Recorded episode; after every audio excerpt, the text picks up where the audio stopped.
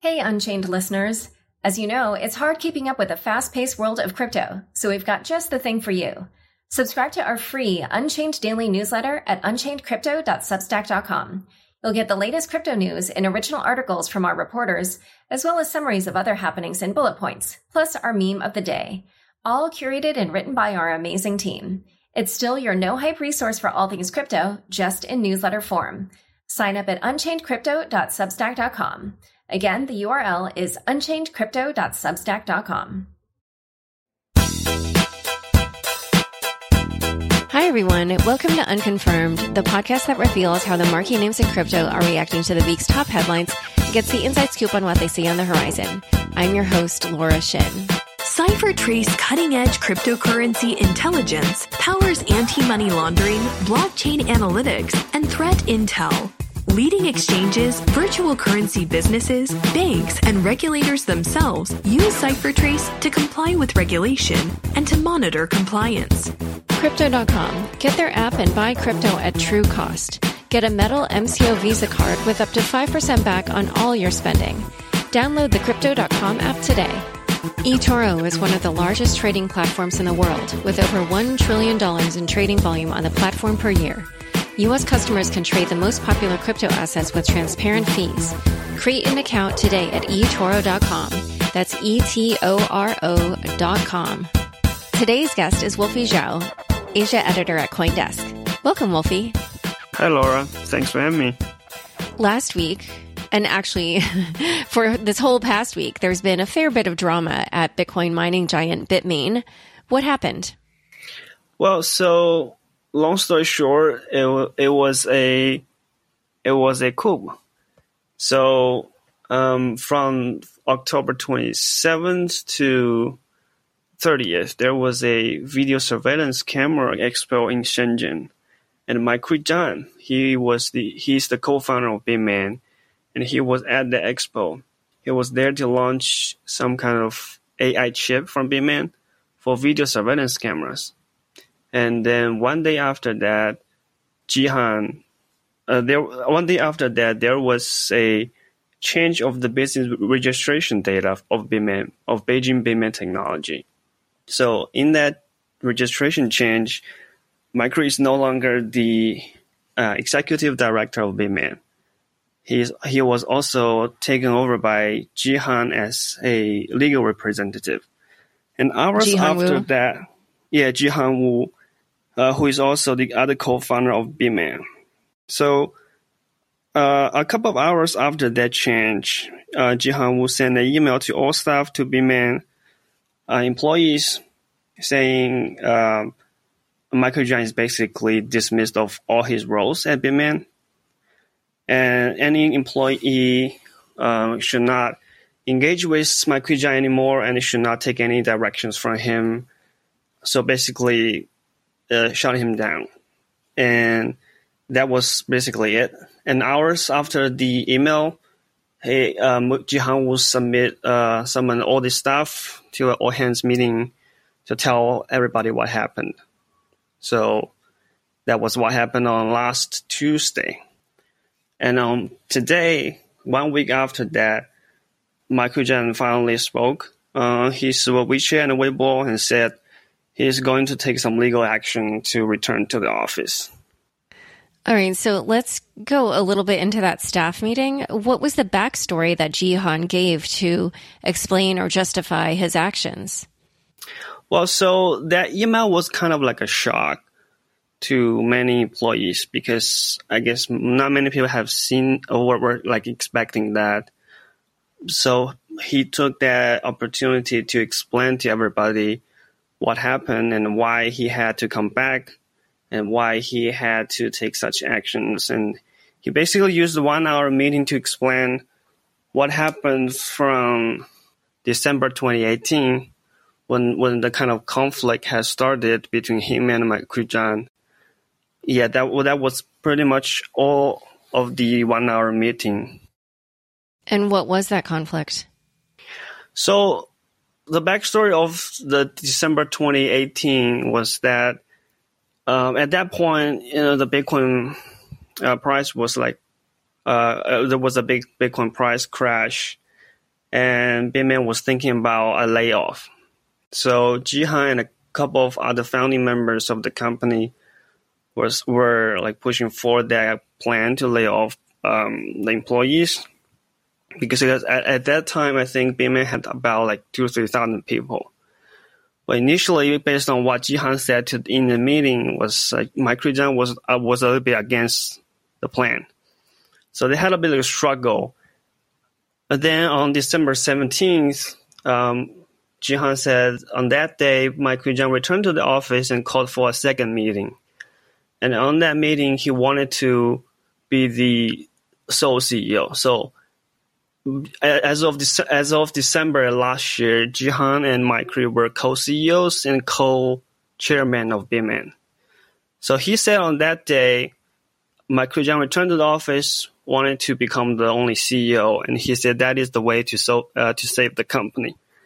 So that was what happened at that time. So there was a conflict of whether Bitmain should have a layoff, but then they come to agreement that there should be a layoff and they also come to agreement that they both will step down from co-CEOs, and they will ask a second, a third person to take on the CEO, new CEO role, and they will step down from the day-to-day management.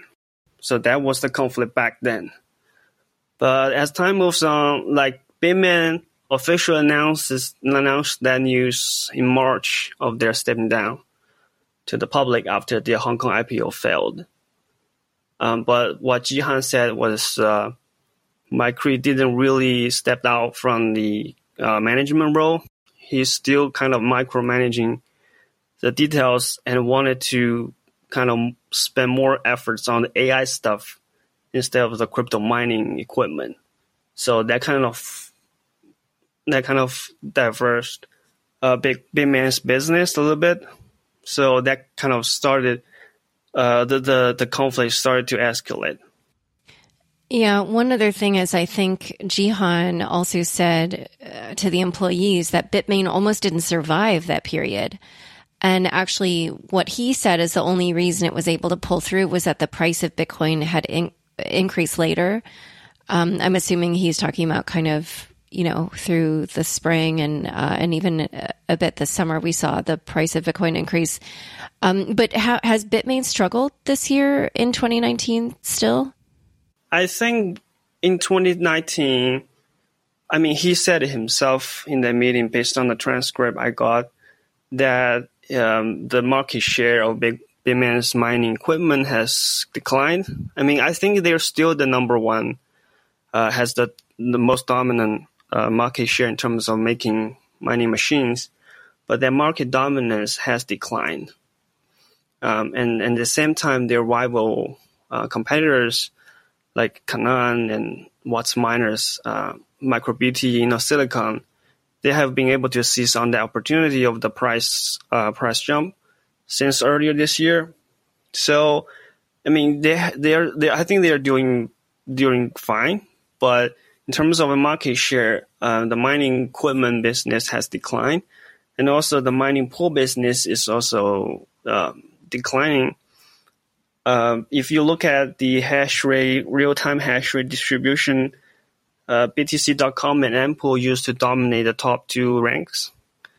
But this year it was taken by Poolin and F2 pool.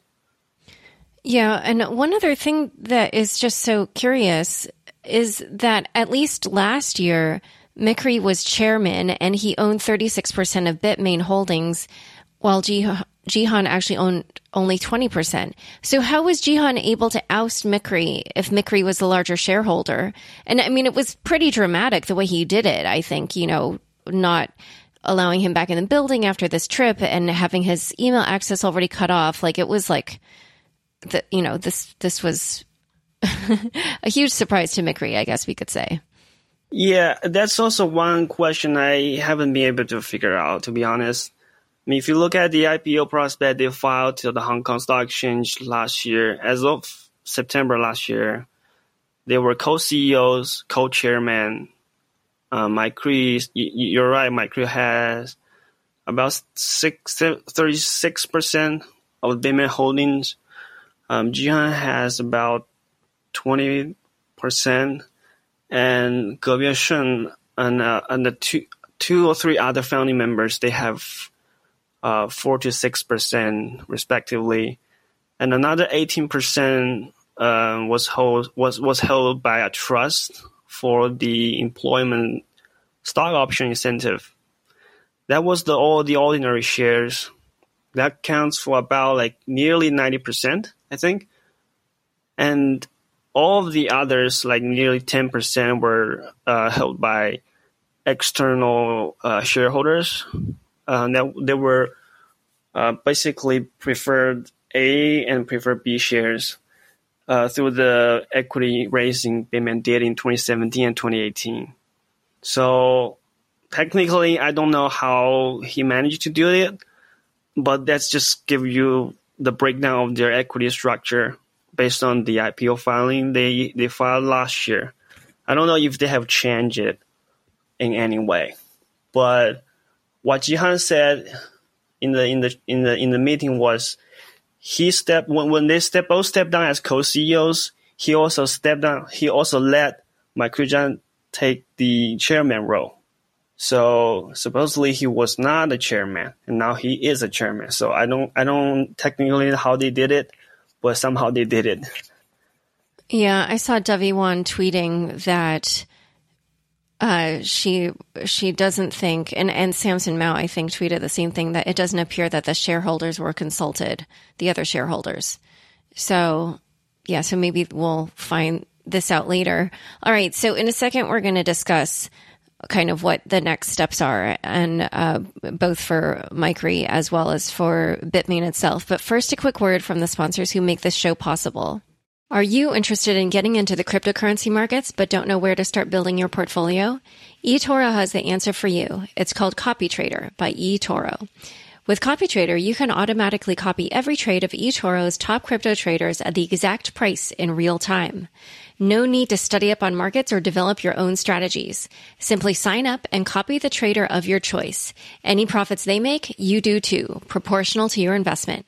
With eToro, you get access to the world's most popular cryptocurrencies with transparent trading fees, all in one easy to use app. Copy the smart money with eToro. Join now at eToro.com. That's E-T-O-R-O dot com.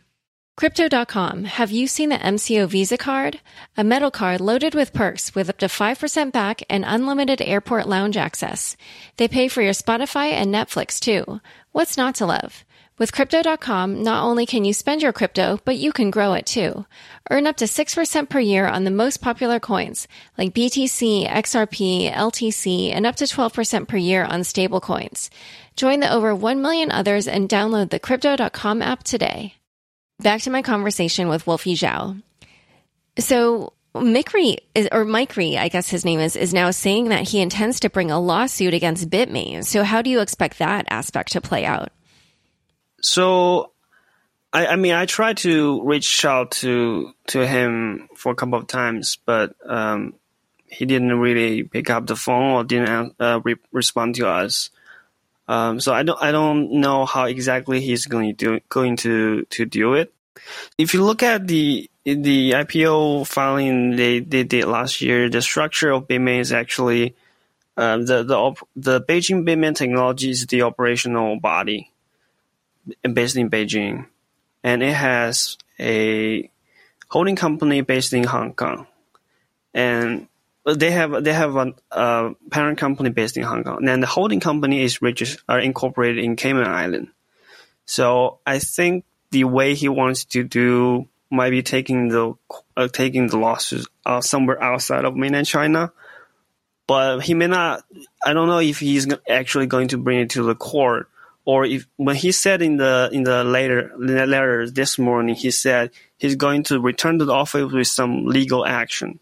So he didn't specify what kind of action he will take, but um, let's it, it, remains to be seen how exactly he's to, he's going to do it. But I would imagine he will he will resolve it somewhere outside of mainland China. And do you have a sense of whether the others shareholders support him or Jihan? I mean, at this point, none of the uh, shareholders have actually spoken anything about it. I mean, we tried to reach out to a few, but they kind of do not want to say anything at this moment.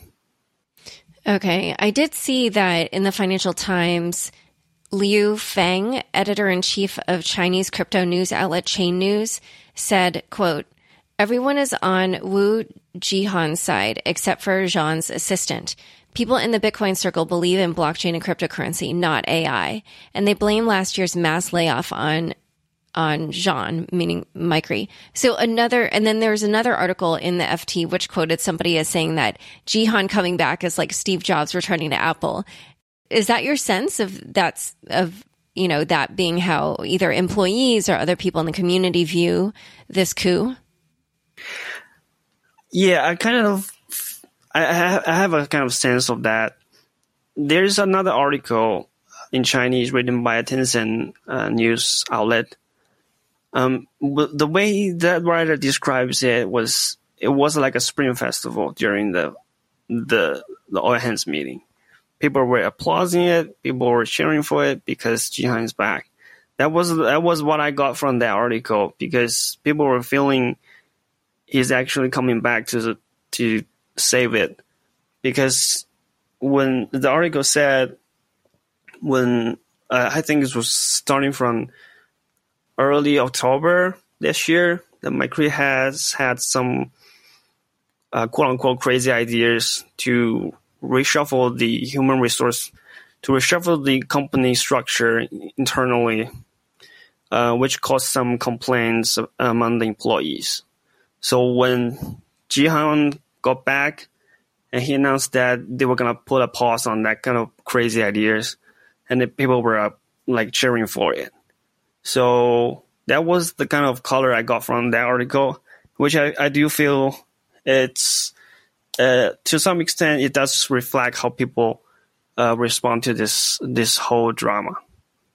In the past, though, the company has also made a big bet on Bitcoin Cash, which many, especially in the crypto community, later v- viewed as a mistake. So, w- do you think that that will be Jihan's strategy going forward, or you know, how has that kind of debacle affected Bitmain and also Jihan's stature and also his plans going forward? To be honest, I don't know if he's gonna continue. I, I don't know if he has any like plan a strategy for that part. But what one thing I have observed is uh, since later last year, after the Bitcoin Cash hard fork, I think he himself has been pretty quiet about all these things. He used to be very like Jihan used to be kind of very active on both Weibo and Twitter about Bitcoin Cash and all the uh, things he believed in. But I think since later last year, he has been kind of quiet down on that front.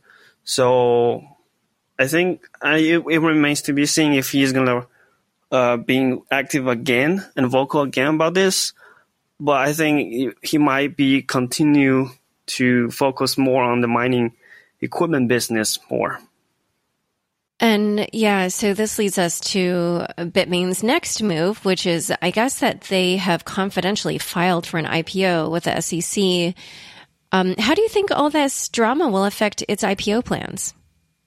Well, I think the if it's true that they have confidentially filed um, IPO with the SEC, they're gonna have like a back and forth conversations until they until they officially reveal the F1 form. So I think it may have some impact on the whole process because they want to be, I mean, the, the, the regulators want to be sure that this company has a sustainable, has a well structured company management. So now you have ousted a main shareholder a chairman and a legal representative of this company, um, how are you gonna make sure that it will sustain to be a well managed company going forward? So I think that is a question mark, uh, not just from the regulator, but from I think from people in this community, because people still haven't figured out like how that actually happened and whether that amounts to a legal or, or legitimate removal of a chairman for a company. At the same time, the its rival is it Canaan or what did you how did you pronounce it earlier? Canaan Creative uh, or Canon? Canaan Creative. So they also recently filed for an IPO in the US on NASDAQ. They're attempting to raise $400 million. Do you think this has had any effect on Jihan's decision to oust Mike? And do you also think that this drama at Bitmain could kind of give an opening to to their competitor? Well, I think, I mean, uh, the the news the news about kind of filing IPO hasn't been around for like months before they actually filed the uh, submit the application to the SEC. So I think both of them know that they want to go public, and both know that their competitors are trying to uh, um, trying to get ahead of the game.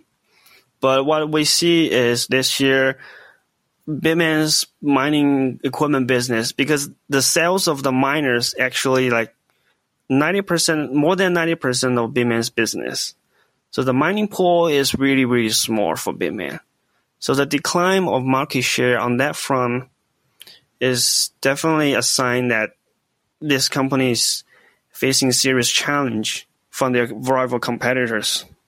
So I think the with with or without the IPO from Canaan, uh, Bitmain is feeling the pressure because they see the competition. When the when the Bitcoin price jumped in April, starting from April, both Canaan, Inner and uh, MicroBT, which makes the WhatsMiner, they have been able to ship the products because they have enough. Um, they have, have been they have been able to actually have the capability from their chip suppliers to ship the uh, to ship the miners, whereas Bitmain has had difficulty of doing that. So they kind of lost a big part of that opportunity to their competitors. So I think that is one push that made Jihan to, you know, really come back to pull this company strategy back to the main business, which is making the uh, Bitcoin mining machines. And wait, why couldn't they ship, but their competitors could? Well, so that that all boils down to the bottleneck of the Bitcoin mining, uh, the Bitcoin mining equipment. So most of these companies they're trying to make more advanced uh, Bitcoin mining machines, and that depends on the chip. So many of them use seven nanometers, eight nanometers, or ten nanometers, and you actually have to have the chip from say TSMC or Samsung, the foundry companies, to supply you with enough wafers, and because the wafers can be also be used for those chips can also be used for like smartphones um, and other electronic devices, and those are like big orders even much bigger than the mining companies. So TSMC and Samsung, they have different priorities for supplying their chip. They have their own problem of producing enough chip, and they have to have to prioritize who, which customer they're gonna supply to. So all the mining miner makers, they are facing the same problem, which is the capability from the uh, from the wafers from the foundry business. But so why was it that the competitors were able to overcome that problem, but Bitmain wasn't? So Bitmain has they all have different kinds of products. So if they use a less advanced mining chip, the product will have a less powerful uh, hashing rate, and it will be cheaper. So and and because it's cheaper, the suppliers will have more uh, can supply a much bigger quantity for that because it's less advanced technology so that they can produce more. But if you, if like Bitmain has trying to, uh, try to sell their Antminer S17, for example, or S17 Pro, and they're using chip from TSMC, that is a seven nanometer chip from TSMC. And at the same time, their, their competitors are using a little bit less advanced, like say eight nanometers or 10 nanometers. So the suppliers will have will have a stronger capability to supply for that kind of chip because that's less advanced. So they have a better, they have the capability to produce more of that to supply. I see. Oh, that's interesting. That's, uh, it's kind of weird how Bitmain's competitive advantage sort of worked against them in a weird way. Um, all right. Well, this has been incredibly fascinating. And I guess we're just going to have to see how all this drama continues to play out at Bitmain. But thank you for explaining everything that happened in this past week and how this coup went down. Thanks for coming on Unconfirmed. Sure. My pleasure. Don't forget, next up is the news recap. Stick around for This Week in Crypto after this short break. Will the world follow France and advocate banning privacy coins? Will government backed stablecoins become the new fiat? Are distributed and peer to peer exchanges just a flash in the pan? The answer is maybe. Virtual currencies can flourish and create a new, private, and more versatile economy. But that grand vision can't happen without keeping crypto clean. And that requires support of governments and accountability for bad actors. Privacy enhanced compliance using cryptographic controls has the potential to preserve anonymity without compromising legitimate investigations. CipherTrace is working on this vision of the future. Sign up to stay up to date on the Privacy Enhanced Compliance Initiative and receive authoritative crypto AML reports quarterly. www.ciphertrace.com slash keep crypto clean. Hi, everyone. Thanks for tuning into this week's news recap.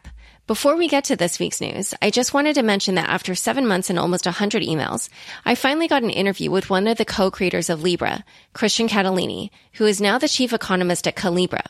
On this week's Unchained, he answered a huge range of questions on everything from how Facebook will earn money from Calibra to how Facebook and the Libra Association plan to satisfy the contradictory desires to both prevent anti-money laundering, but also bank the unbanked. I tried to ask some of the questions that lawmakers asked, but did not actually give Mark Zuckerberg time to answer during the congressional hearing, as well as to understand further the issues relating to China's digital currency and whether Libra really is the best countermeasure to that. If you haven't caught this episode, be sure to check it out. Okay, now on to the news. The first article is one that I have not actually seen widely shared, but I found it fascinating. And this is my headline on it How Russia and other rogue states are creating an alternative financial system with crypto. This long read Wired article looks into how cryptocurrency mining is booming in post-Soviet countries and why. Hannah Lucinda Smith writes, quote, there, there are layers to how Russia might weaponize cryptocurrencies in the era of hybrid warfare. The first is already well underway, using cryptocurrencies to pay for acts of political sabotage, like the hacking of Hillary Clinton's emails. The next appears to be in progress, the mass stockpiling of cryptocurrencies through intense mining using Russia's huge gas reserves. If it manages to gather enough, it could secure itself an influential position as blockchain usage continues to grow, perhaps comparable to the place the US holds through the dollar in the traditional banking system. In the meantime, it provides the Kremlin with access to a vast hoard of capital that is difficult to control and trace. But the third layer is most troubling, experts say. At some point in the future, perhaps within the next decade, Russia and other rogue states could create an alternative financial system based on blockchain that allows them to freely trade with one another, channeling money to armed groups and attracting investment to keep their economies afloat despite international sanctions. As I mentioned, it's a long read, but there's a lot of color and detail here. It really goes, um, I mean, she went to all these places that I had to look up on Google Maps. They were names I had not even heard of before, just little forgotten places in post um, Soviet countries uh, that now are seeing this huge cryptocurrency boom. So it gives a really fascinating look into how the crypto space race is playing into geopolitics, which I think is going to be a big theme for the coming year. All right. The next story that I want to highlight is BitMEX reveals tens of thousands of user emails. This obviously happened last week, but it happened after I released last week's Unconfirmed. One of the most absurd security breaches happened last week when Bitcoin futures exchange BitMEX emailed the majority of its users with the email addresses in the to field, exposing what Larry Cermak of the block estimated to be 30,000 email addresses. He tweeted, there is already a 30k email dump selling on Darknet. For any user that was involved in this leak, get ready for constant phishing attempts and emails from competitors. Be careful. The next story I want to highlight, the Ethereum marketing DAO has been summoned. It was only a matter of time. Ethereum now has a marketing DAO. While other blockchains such as Dash and Decred have built-in funding function, built in funding for functions such as marketing, Ethereum isn't going that route. It's going a particularly Ethereum y way via a DAO, one forked from Moloch DAO. The founders of the Ethereum Marketing DAO include ConsenSys advisor and former CMO Amanda Cassatt, former Ethereum Foundation advisor and blockchain author William Mougayar, Meta Cartel DAO's Alexander Mazmesian, I'm not sure if I'm saying that name right, former CMO, Shapeshift CMO, and current director at Wachsman, Emily Coleman, and more than 50 others. First up on the DAO's to-do list is creating an Ethereum brand positioning statement, as well as a catchphrase akin to Bitcoin's digital gold handle. Next story. Square's Bitcoin sales hit 14,300, which the block estimates to be $150 million. Also, the block notes the or Square notes that first-time BTC buyers from the Square Cash app have roughly doubled since its redesign in September. And the strong performance in Q3, partially from BTC sales, has prompted Square to push its 2019 revenue guidance upward. The next story I want to highlight. The silly study saying one whale drove Bitcoin's 2017 price surge. If you're going to read one article about that far fetched study saying that one individual was responsible for the Bitcoin bubble of 2017, have it be Elaine Au's or U's uh, Bloomberg opinion piece, which gives several more plausible explanations to the author's hypotheses. First, she says that they attribute one of the custodial account addresses, like that of an exchange, to one for an individual, which uh, that's a huge mistake if that is true. Uh, Jeremy Lair also said that that was what he thought. Also, their contention that Tether seems to be issued in response to a decreasing Bitcoin price could be explained by Tether being issued in response to user demand. She also has an interesting hypothesis having to do with how traders in China have been using Tether after the Bitcoin trading ban in that country. But her final paragraph is the most important point. And here she's referring to the loan that Tether gave to Bitfinex when one of Bitfinex's business partners had hundreds of millions of dollars of its funds seized by authorities. Quote, Perhaps the takeaway is that when banks refuse to do business with crypto traders or when a government bans trading altogether, it doesn't stop traders from trading. It just forces them to find creative solutions.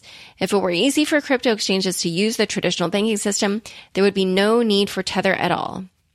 Finally, fun bits. This isn't exactly a fun story, but I wanted to highlight um, a piece that Alex Gladstein wrote in Bitcoin Magazine, where he expounds on his idea, his ideas from last week's Unconfirmed. So, of course, as I mentioned, this isn't a fun read because if you remember that episode, he was talking about what he sees as the significance of China's digital currency. And um, it's a little bit of a dystopian view. Um, however, while he was describing just how dystopian he could it could be in this Bitcoin magazine piece, he basically he said that a blockchain based digital yuan could be quote lipstick for a panoptical pig. So this is definitely worth a read because it uh, highlights the issues in a great way and is a, is um, well well written. Okay, that's it for this week's news. To learn more about the topics that Wolfie and I discussed, as well as the stories from this week's news recap, be sure to check out the links in the show notes of your podcast player. If you enjoyed this episode, please give the show a top rating or review on Apple Podcasts. That helps other listeners find out about us. Unconfirmed is produced by me, Laura Shin, with help from Fractal Recording, Anthony Yoon, Daniel Nuss, and Josh Durham. Thanks for listening.